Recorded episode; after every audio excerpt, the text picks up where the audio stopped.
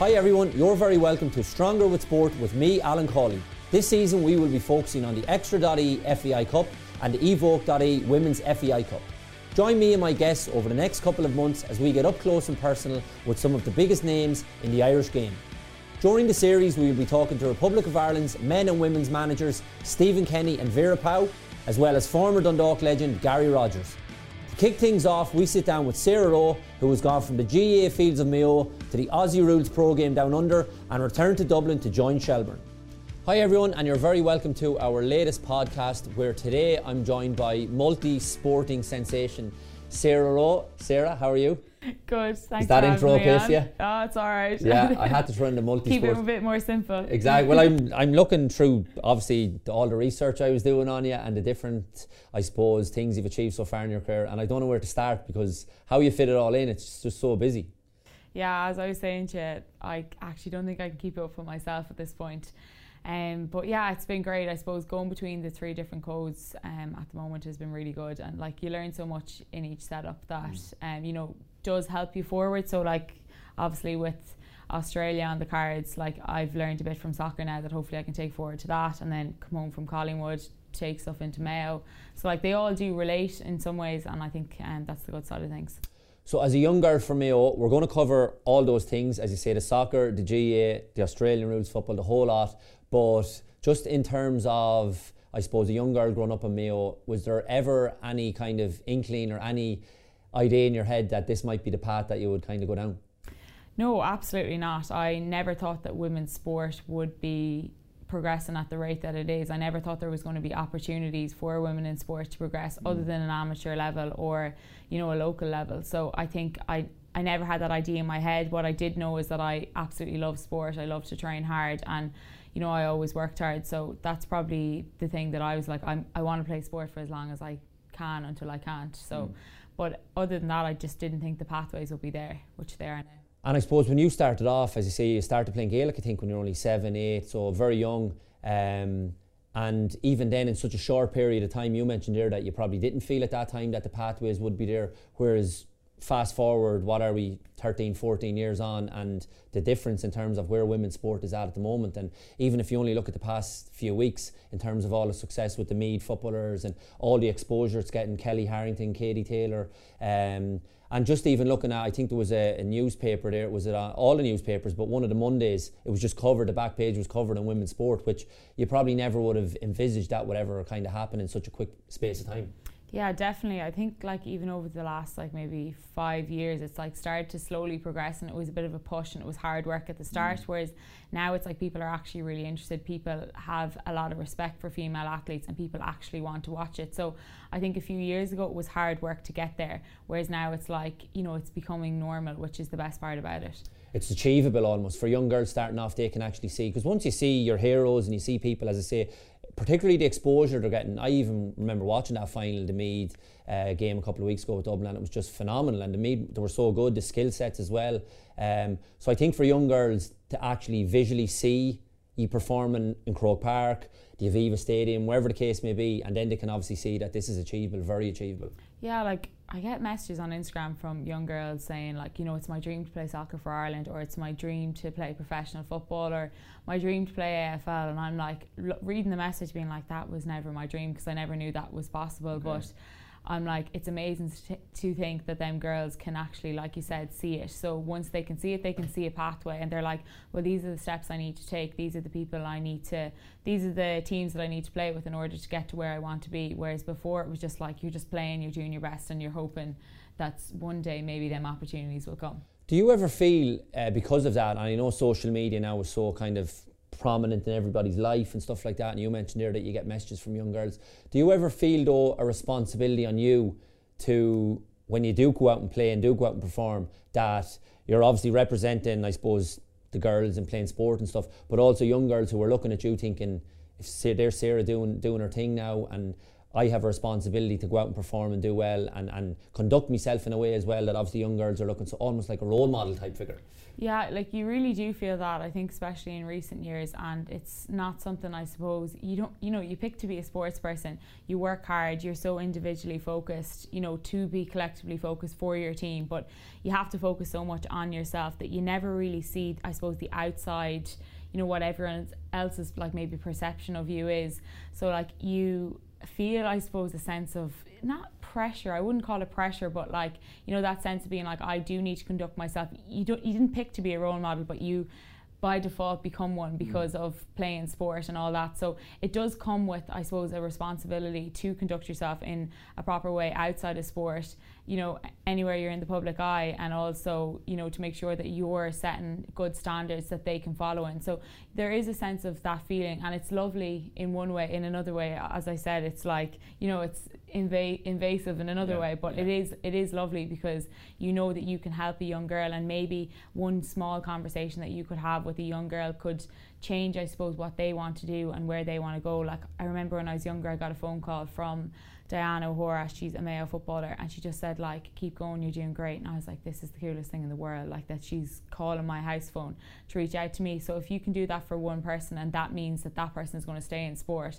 well, you know that's your job done. Absolutely, yeah. So, and I suppose would you ever feel the onus is on you now to be ringing a young girl if you see that you'll have to reply to some some young one now but the messages I mentioned see I'm a bit torn with the whole social media thing because yeah. on one sense I think it can be a good thing, and in another sense, it's it's a nightmare. Now, I would probably say Twitter is more so the nightmare rather than Instagram can be a bit more kind of fluffier or easier or whatever. Yeah. Um, plus, it's your own circle of friends. I just don't agree with the fact that people just have seem to have access to you no matter what kind of thing. Um, and the stuff there, there doesn't seem to be any accountability with what people can say and write on, on social media as well. But just in terms of, I suppose, the fact that you can put yourself out there as that kind of role model as such. Do you think social media is a good thing for young girls in sport now, or it can have a detrimental effect? I think yeah, I think there's definitely uh, two sides to that story because like in one way you're like it's great that they can see I suppose an athlete's life and like maybe what they're doing and again how they can get to where they want to be but also they can follow the wrong type of accounts mm. who promote things that maybe aren't um, as favourable and they're reading and looking at stuff that maybe isn't going to send them in the right direction and that's where the problem lies. But also there is so much stuff on it that's like fake in one way and like as an athlete like for me I personally want to I suppose show that yeah I'm a sports person and sports my life and I train every day and I work as hard as I can in every area of my life. And it's not just it's not just about training it's about eating it's about sleeping it's about the energy you expend with the people you surround yourself in. There's so much things and elements that you need to I suppose consider when you are a sports person in order because you have to be the best version of yourself to perform at the best level that you need to so for me, there's all of those things, and people only see a fraction of that. And also, you want to portray, portray that you're a normal person, that you do go out, that you have friends, that you have friends outside sport, you have things that switch you off as well. So you want to try portray all those things, but again, they're seeing such a small snippet that you're like, really, you don't, you have a perception, an idea of me, and you can make your assumptions off that, but it doesn't mean that you actually know really like who, say, Katie McCabe is. Like mm. you, you see a small part of her mm. life. On that as well, um, I know Katie McCabe as well, by the way. Katie's phenomenal at the moment, and it's the stuff she's doing in terms of oh. Arsenal and the whole lot, and obviously, and that's another thing.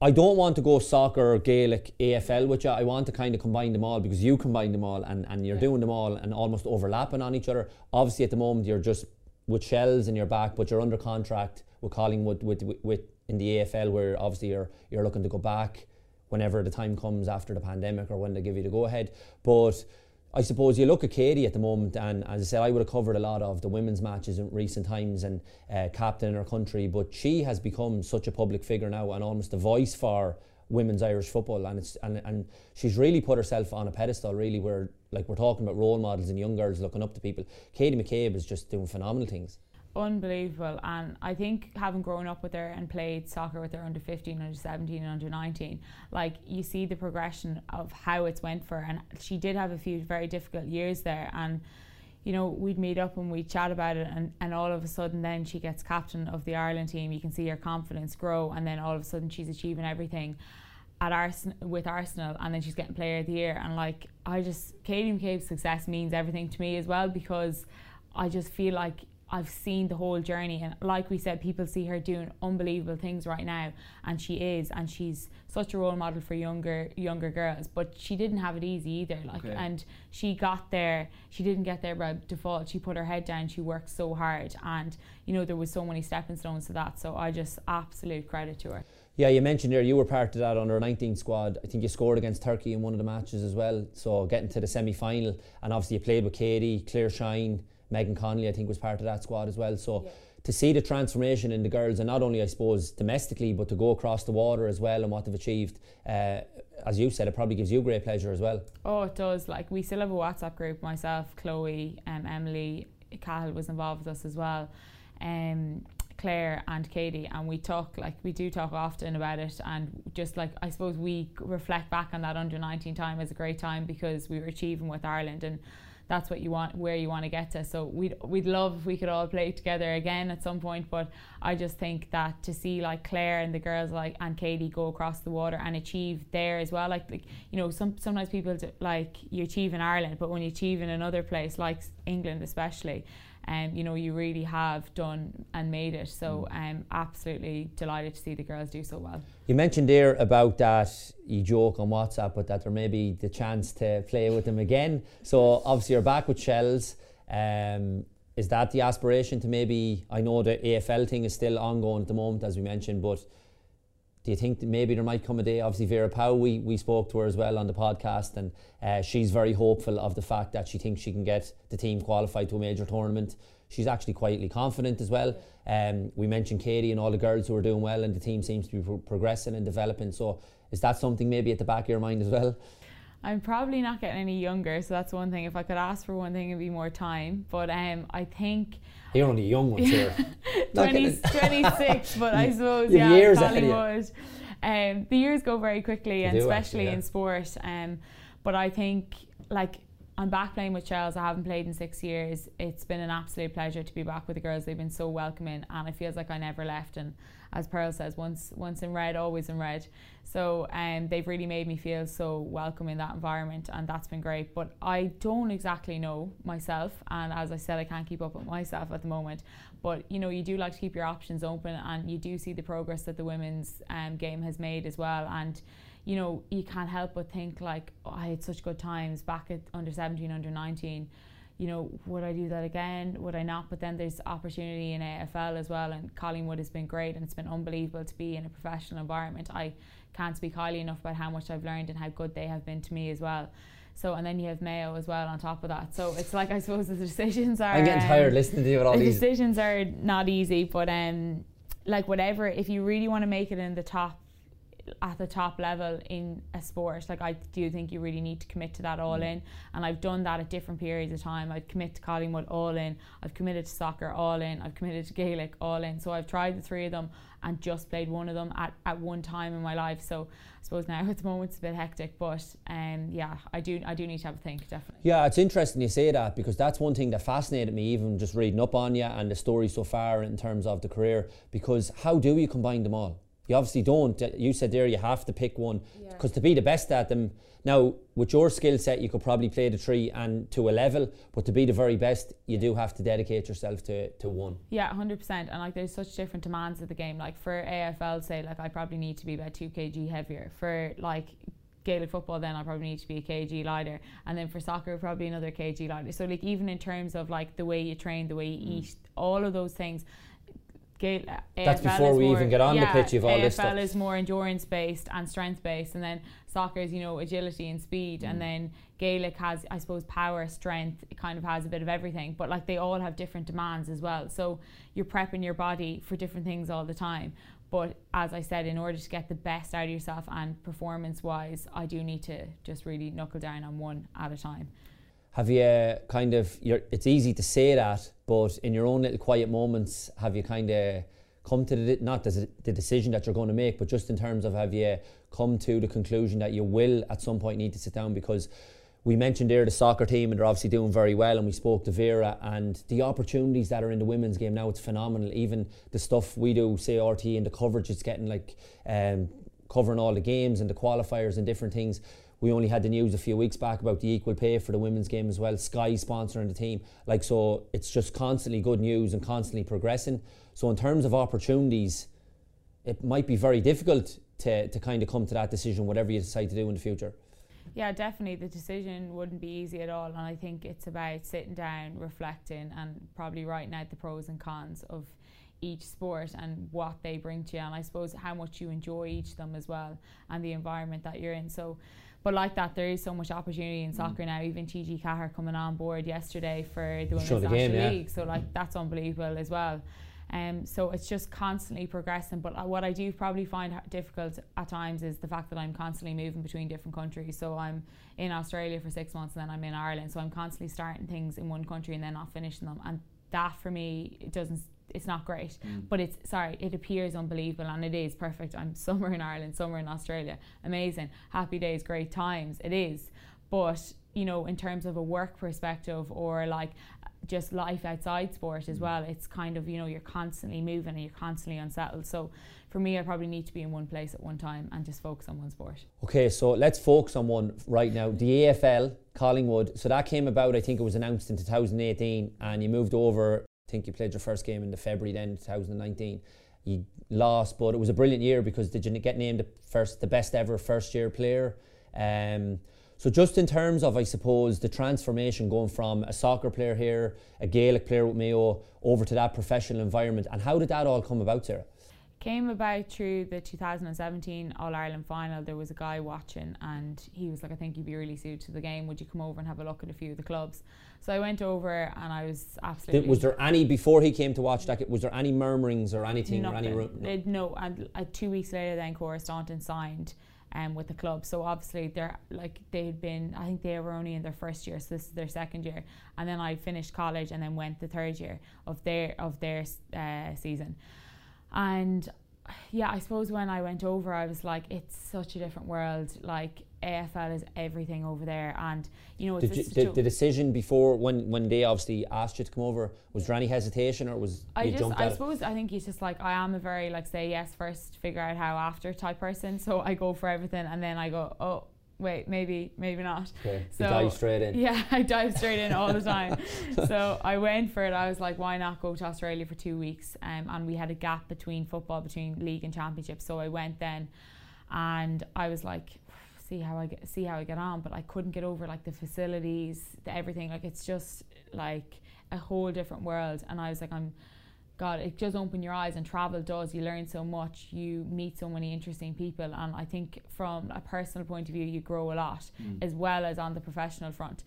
So I was like, yeah, okay, I have to go. Like, I haven't been over, and then when I got over there, I was like, it's it's it's challenging because but it was an enjoyable challenge. But like you step into your first training session, you're like, I have no idea what I'm doing. I don't know anything about the game. This shape ball is all over the place, and I feel like this is going to be really hard to achieve here. Like, how am I going to do like it? starting a new sport. Starting a new sport, walking into a club with all new girls like all staff and everyone kind of I suppose observe and analyze you and you kind of doing the same back but trying to piece everything together but like it's not that easy to piece everything together when you're just a girl from Ireland it's, a different culture as well mm. and their humor is even different I remember being in the change room at one point being like will I say that? Won't I say that? And like missing moments all the time.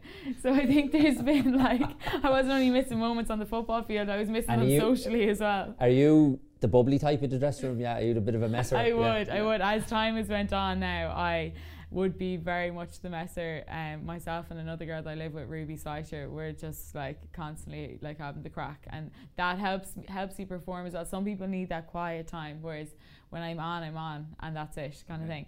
But yeah, so it was at the start a challenge, but I just broke things down really simply and like journaled my whole way through the and the whole process and just making sure I did the controllables really well. And I was like, it'll come, it'll come. But like some days the ball is rolling and it's just rolling all over the place. And I'm like, I'd say they're looking at me thinking, why in God's name do we take her? So there was a few very difficult days at the start.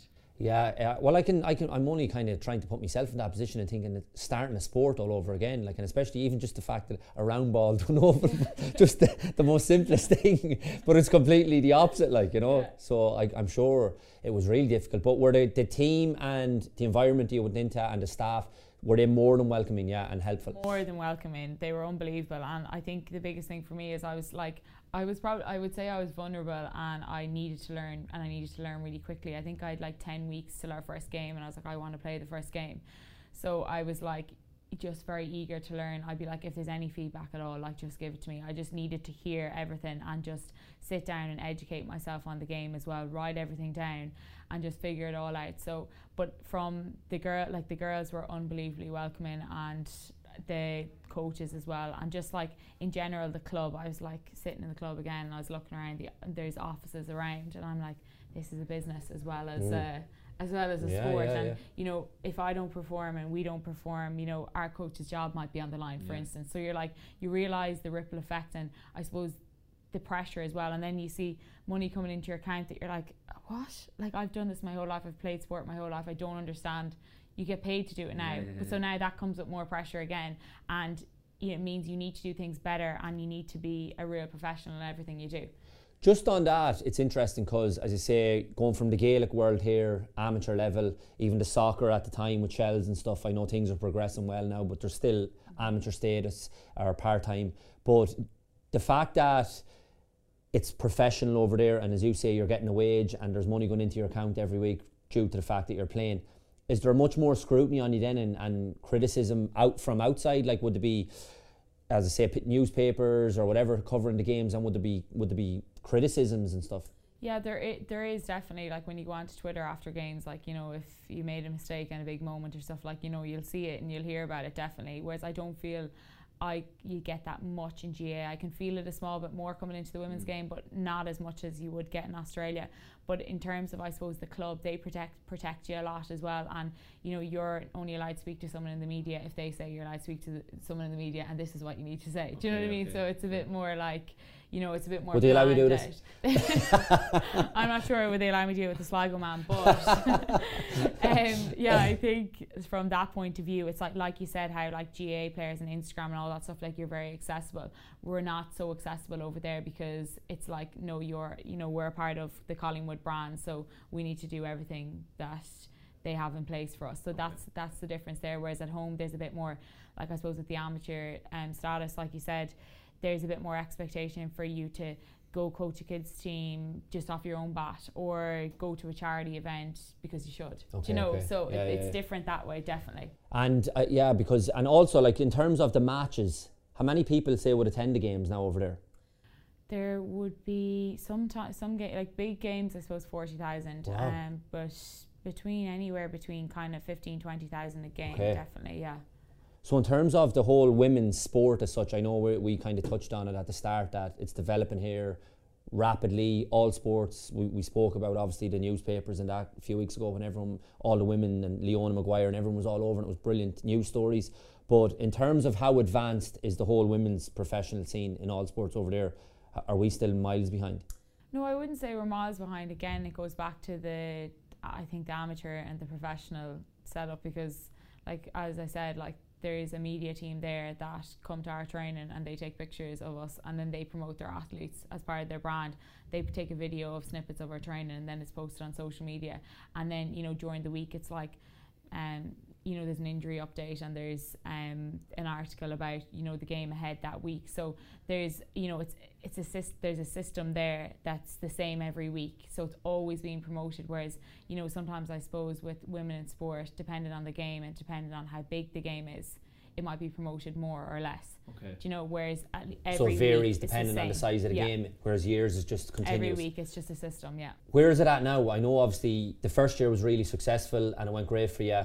Then did they offer in you two year contract, but you wanted to come back and play for Mayo then? Yeah. Um, what was the reason for that, or? or but see, their contracts are only six months long, okay. so we are only yeah like contracted to them for that amount of time. So when I when I come home to Mayo is the time where I'm not contracted. So and do they do they encourage the fact that if you come home, they they allow you and they you've no problem playing? They allow you, but I think as time passes, it's going to get harder to do that. And I dislocated my shoulder about four times. It was popping in and out, out for fun this season, which was a disaster. But they, I got surgery over there. I rehabbed over there for two months because I wanted to be the best version of myself for Collingwood next season. But in the middle of that, there was Mayo, and it's like, can I get back? Can't I? So they're like, you know, they have to trust me on that one and be like, we'll do the start of your rehab, and then we have to pass you on to Mayo to the end of your rehab, or we'll give you all the work to do. But we have to trust their word medically, say, on whether or not you can play or not. Um, so that's and then you just stay in touch with them the whole time for. Um, so, is there a relationship between Collingwood and Mayo, or is yeah, or yes. is it you and Collingwood and you and Mayo? So it, it's like I've you're trying to build that relationship, okay. and like both sides are really open. They want to have that relationship because they obviously want. But both sides want you. yeah. Yeah. I suppose, yeah. But Collingwood would be saying like, you know, we have to trust you as an athlete, and if they get put that trust in me, I'm never going to break it either because they've done so much for mm. me. So they know that by me going home, if I say I'm good to play with Mayo and my body feels good, I'm good to go. But if I played now on an injury or kind of came back with a small bit of an injury, like, you know, that's where you obviously run into hassles. So now at the moment, it's just like, you know, they know I'm playing with Shels and um, that's, it's all good, like, as in the GPS and stuff, I can send all the detail to them. So I'm constantly in contact, but like, I do have to check in with them and I can't just go, I'm, I can't just play for Shels and not tell Collingwood that I'm doing that, you know. Okay. So it is, you are very accountable to them. Like, as you said, it's six months contract, but like, you're a part of their brand for forevermore. Yeah, but I can kind of see from their point of view the fact that that's the difference with the amateur and the professional. So once you sign the contract, you mentioned the, the money going into the bank, Sarah. they they have you now, they own you. Yeah. So they they don't want you over here messing around. Not saying that you would be, yeah. but just in terms of they're fearful that you would pick up an injury playing for yeah. Shels or Mayo or wherever, and then they're thinking, where's they're our star player gone? Then yeah, as well and like last year, like I was saying, I was going between Dublin and Mayo, and I was driving 15 hours a week and like that's you know they're like you can't keep doing that. And I'm like yeah you're right like I can't. So this season then I lived in Mayo for the season and then I moved to Dublin to so I wasn't driving up and down for Shels train either because even small things like that do make a big difference. Mm. so like they would always advise me best what to do but they'd always trust me on what I will do and the decisions I'll make but I will cl- I clear everything by them and we have that relationship built now at this point so have you seen a change? I remember when I was young and playing like that, and then it becomes professional and it's your job. And, and as you says, I know we're joking about the money, but they're paying you a salary and a wage. But it took me a good few years before the penny dropped that that you're a professional now and to live like a professional. Has that taken you time to adjust to or change your mindset in terms of not I, I don't know how you lived before when you were playing with Mayo or, or Shelbourne, but just in terms of the fact that you are a professional now has that changed in any way? I think I think the load of training, I suppose, and the recovery that you need to do is what's really changed. Like you know, before like you'd go to Mayo training say three times a week, and you'd do two gym sessions, and like that's it, you know, week done kind of thing, and you'd think that that was enough, but now with Collingwood, when I look at our training load, I'm like, oh, I've, I've a lot to cover this week now, and like it is, you know, some days two hours a day, some days more in an evening, and that kind of thing. But in terms of that, then it's like all the little things about being a professional, like we said about you know the way you eat, the way you sleep, and the people you surround yourself in, and all mm. these conversations that we're always having about how to be the best version of yourself. And I suppose how to even develop outside of sport as well and like leadership stuff and all that kind of stuff. So there's a lot more area and education wise in the game as well. So all those things take time and like that like I have Zoom calls now and stuff that are, you know, around the education of the game. So it's a lot more time and I would say more training load for me and then again I'm more cautious and conscious of the things that I do outside of the training field like the eating and the sleeping and all that stuff. So of course, then uh, the pandemic hits, and you were we were joking off here there that you were dodging lockdowns and all sorts, trying to get home, and you didn't want to be locked down over there. But of course, it affects the football side of things as well.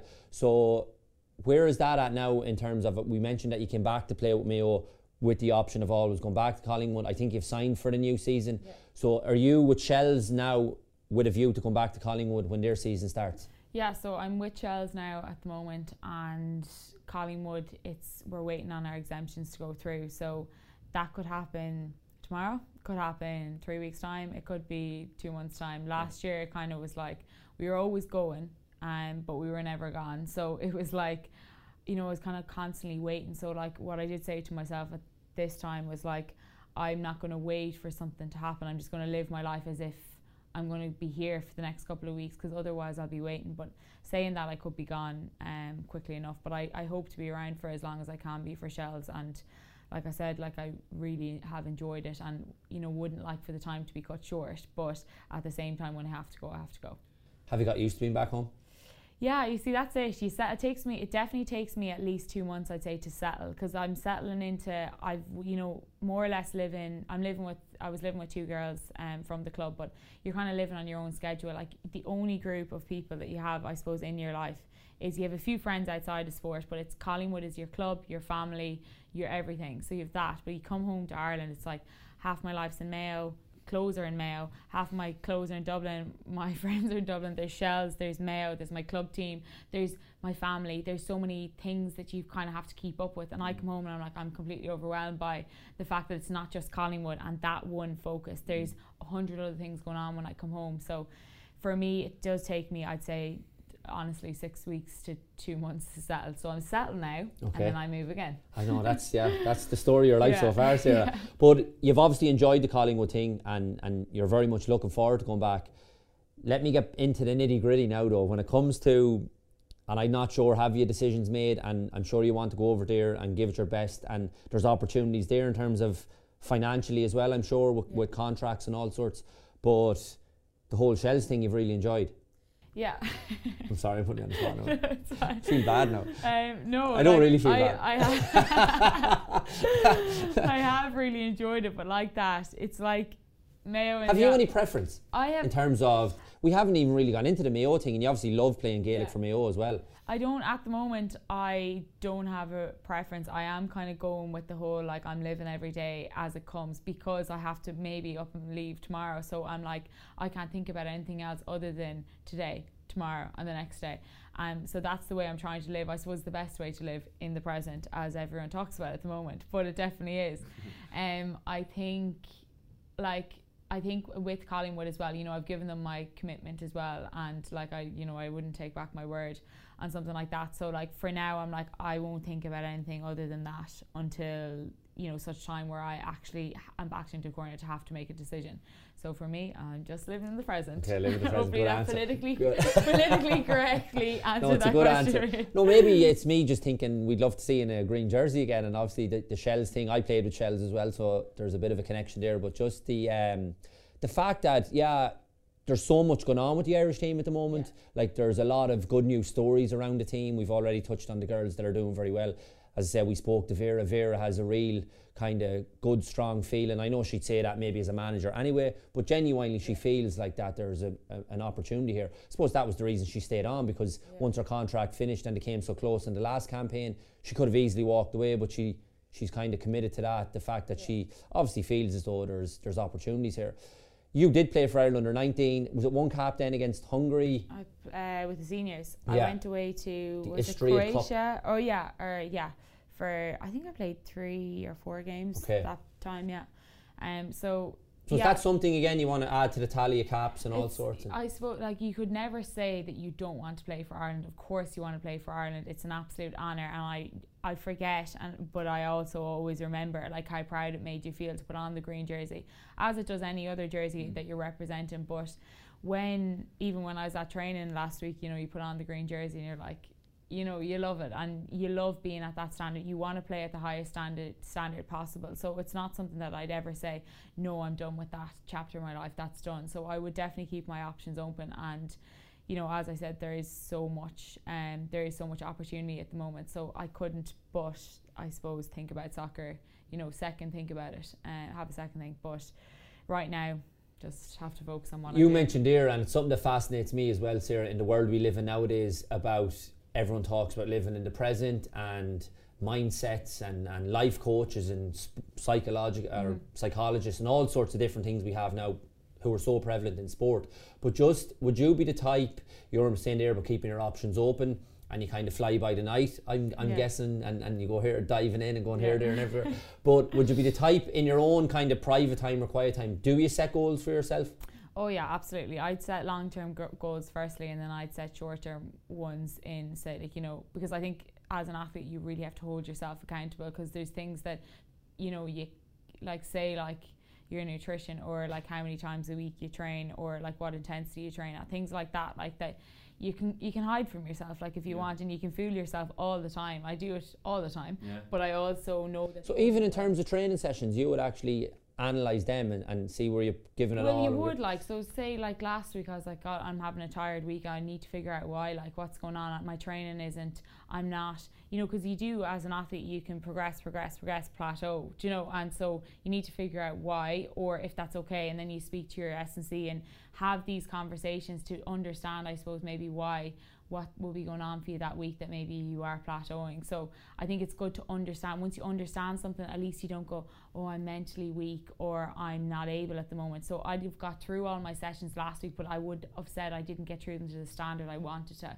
So then I would analyze that. Do you know? And um, I definitely do set, and then personally goals like every day. I journal every night before I go to bed and every morning when I wake up. So that's just about, I suppose, you know, a structure to your day, knowing what's happening for the day. Um, knowing Did I get a mention today? you did. You were at twelve o'clock podcast. Sligo boy. yeah. so you But- are written in the diary today. It's yeah. uh, no, it is. It's real interesting because so many t- people do it now, and even I found, particularly since lockdown, it would have been something that I never would have really kind of thought about or looked at.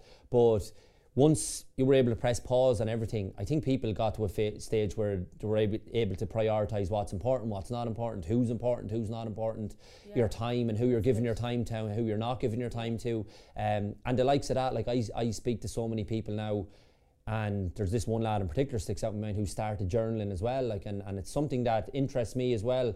Um, but it's interesting that you say it you do it in the evening and in the, the following morning Yeah, because I suppose the morning is kind of setting my day off on the right note, and then the evening is about me being accountable to what I did for the day. So then it's like, okay, did you say all you did you do all you said you do today? And if you didn't, it's okay. Like you move on to the next day, whatever. But it's just about knowing where you're at. So for me, that's and is that just in life in general not like you're journaling about things Yeah, not necessarily sport Loads like I wouldn't like anyone to see my I journal, know, but I but could be I could be talking about anything because like as I said, if you're not mentally right, you're not going to be right for your sport, nor are you going to be giving the best version to even your friends and your family when you meet up with them. So I think for me, it has been huge. You can either buy into it or not, but I'm I do believe that if you buy into that whole journaling thing, that you know you do reap the benefits of it. But yeah, there's there's so much to be gained for it. and would you be hard on yourself Yeah, very. I would say, yeah, definitely. because I what often kind of from listening to you there I'm thinking where you're doing the analysis on say the training session stuff you mentioned and you're saying I, I didn't perform to maybe but would you be the type that would write because I, I think people in general sports people are their worst critics mm. whereas I think it's a good thing as well if you're writing down that you had a great week and you're writing down I was flying this week and I was you But know, I suppose yeah, the like some of the journals like do say like I would say you know three positives today and things to improve on tomorrow. So even my language would be important there instead of being like what did I do bad today? Mm. I'd be like things to improve on. So for me then I'm like that's not a big deal. I can improve on it. But when you write things down as well. It takes all the emotion out of it. It's just black and white, and you're like, okay, what I thought maybe there was a big deal is actually not a big deal. It's no stress at all.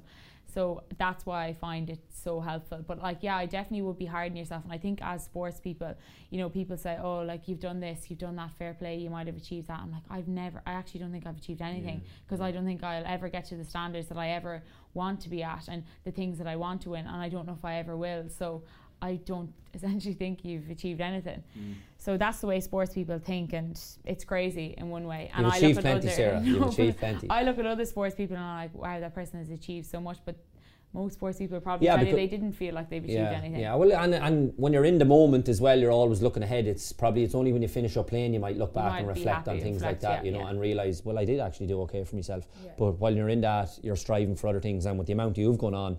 Um, just before you've been great with your time, and before we finish up, influences. I want to talk to you about Hugh Lynn, the school principal. What a man. yeah, was he a great man? Yeah, how d- did you did that just Hey. come up? You just did your research. Do your research. when did you do that this morning, just before you came? I was in? journaling this morning, and, and I did a bit of journaling last night, and I found out about Hugh Lynn. Eulin, uh, wha- yeah, unbelievable. He taught me, so he's my school principal um, at the Key National School, and he taught me so many lessons from such such a young age. Because I would have said that, like, if I didn't have him in my life, I feel like I was a bit of a like I was a bit of a brat. Like I was just like very cheeky. Like I do me. Good luck to everything else, kind of thing. And like in terms of sport, like he just pushed me to my absolute boundaries all the time. Like he made me do athletics. I was like, I don't want to run, don't like athletics. And he'd be like, Well, if you don't, if you're not fit, you can't play football. So then I learned quickly I needed to be fit and needed to work hard as a young kid. Then he said a good player will always play with both feet. So then every time I play against the girls, everyone else could use their right foot, I had to use my left. So again, I was taught and forced into a corner from a young age. And I remember then one day not passing the ball a few times and kind of doing my own thing. And like, you know, I get intercom, um, could I speak to Sarah Rowe, please? I end up having to walk up to the office and sit in the ball corner and he'd be like, Do you know what you did wrong today? And I'd be like, so he's constantly getting feedback, but like also disciplining me, which like I didn't appreciate at the time. I used to sulk all the time, and he used to be like, "You're so difficult." Yeah. But then as time progressed, he was like, "You're maturing. I can see it, and it's coming." And so I'm always very, very grateful and thankful for the time and the effort that he put into me. And I suppose maybe what he saw that I could could progress in sport. And then I also, I suppose, my dad is probably another person as well in terms of influences and my mom. my mom's unbelievable because she switches me off completely she just says she doesn't care how you love you any news today like doesn't care about sport really but is there to support me through everything and you know does my washing cooks me food does all, all the good You're not great at home no I am. I've learned to be since going away. But then dad is like he demonstrates hard work to me every single day of his life. So he's been such a role model in the way he works. Like he works between China and Ireland and he gets up every morning at half three every morning and he works until seven o'clock in the evening. But in the meantime, he fits in so much family time. He's the most proactive dad and he's there for us in absolutely everything at, at our beck and call anytime we need it but because he demonstrates that and I see what hard work looks like and we talk about I suppose we always have conversations with myself mum and dad and my two sisters Lorna and Fiona but we speak a lot in our house about everything. So mm. they facilitate those conversations for us so that we can get things off our chest. And I think that like having that relationship with my parents and as I said, dad's showing me what it looks like to work hard um, has been something that's installed in me. And I think uh, that's one thing I always want to do is just work hard and you know the rest will come. Brilliant, Jan. It's so good to hear you speak so lovingly about them because that's important. And it's it's mad how even one person, like a teacher, can have such a like. I go back to even there's one same as that, a teacher that has had such a kind of uh, impact on your life. Like, and and maybe at the time you didn't even realize what what that man was doing, and he was probably just giving up his time and, and saw the potential and the talent in you. But as you used to probably used to get annoyed about it or sulk about it. Yeah. Whereas you look back now and think amazing man, like you know. Oh, I literally used to fight with him all the time, and like he'd ring home on me everything really, like yeah. as in like this she's a bold girl like kind of thing calling me Donna but I would literally be like but then as time like as I got older in six I remember being in sixth class being like well I'm actually I want to win the cross country now and I want to do this and I want to do that. So it got he got me to that point by the time I was in sixth class, but it took him a good few years yeah, to get yeah. me there. But he probably done it in and a way where persistent. yeah, but he wasn't forcing it on you either, which I think is so important for yeah. young because the people rebel against that. Like and um, but it's interesting. But yeah, I just I had to ask you about Hugh. Good coaches like as well, like have such a big impact. Like Dave Connell as well. He I we had soccer trials um, for the under 19s and or for the under 17s and I was injured and I couldn't train, so he sent me home. So I went home and I played for Mayo the next day, and didn't think of, didn't know it was on TV. It was on TV, and I get a phone call the next day saying, you know, you're dropped. Like, and I was like, that was a lesson. Wow. Do you know? But he he turned around and said that I didn't go. I think they went to Spain like two weeks later, and I didn't go. And I remember sitting at home being like, oh my god, I'll never disobey a coach again because. Well, he just said he said you, di- you didn't go he said, "Good luck, like you're you're dropped okay. for the next camp." And then he called me back in again. He said, "Like, have you learned your lesson? And are you going to commit to soccer now? Because if you are, there's an opportunity, and if you're not, good luck to you again." Did you think he was right at the time? He was right, and then I committed all into under 19 soccer, and then that was, I suppose, the great year that we had. But I gave it absolutely everything, and I never, I never disrespected him again. But we've been a great relationship, yeah. and I always respect him for that as well. But um, he just taught me again so much about hard work, but like well, discipline like is so important as well. Discipline like, yeah, is huge. Everything. You have to listen. Like it's not. It's not about you. It's about the team and it's about the whole environment. And like again, being in a professional environment, you learn that very quickly. It's like how can you be a really good teammate? How can you be a really good person as well as a player? Because all those things really do matter and they do filter within the team. Sarah, it's been an absolute pleasure. Uh, it's lovely to meet you as well, and I wish you all the best. Obviously, I'd be kind of more on the soccer side, so hopefully you go down that road. Never mind that Australian stuff. Uh, I know I'm joking. We wish you well in that as well. Obviously, you will go back, but if it comes down the road that there's the opportunity to maybe come back and prolong your soccer career and maybe see it in the green jersey again, we would love that. But it's been an absolute pleasure, so thank you. Thank you crossed. very much. Yeah. Thanks for having me. And I'd better be in the journal again tonight. it's been a pleasure. Thank you for joining us here on Stronger with Sport. Tune in to us ahead of the Extra.ie FAI Cup semi finals, where we will sit down with former Dundalk Cup legend Gary Rogers, who has played in five of the last six finals and holds three winners' medals. This will be one podcast Irish football won't want to miss. And don't forget, for all your sports news, make sure you log on to extra.ie forward slash sport.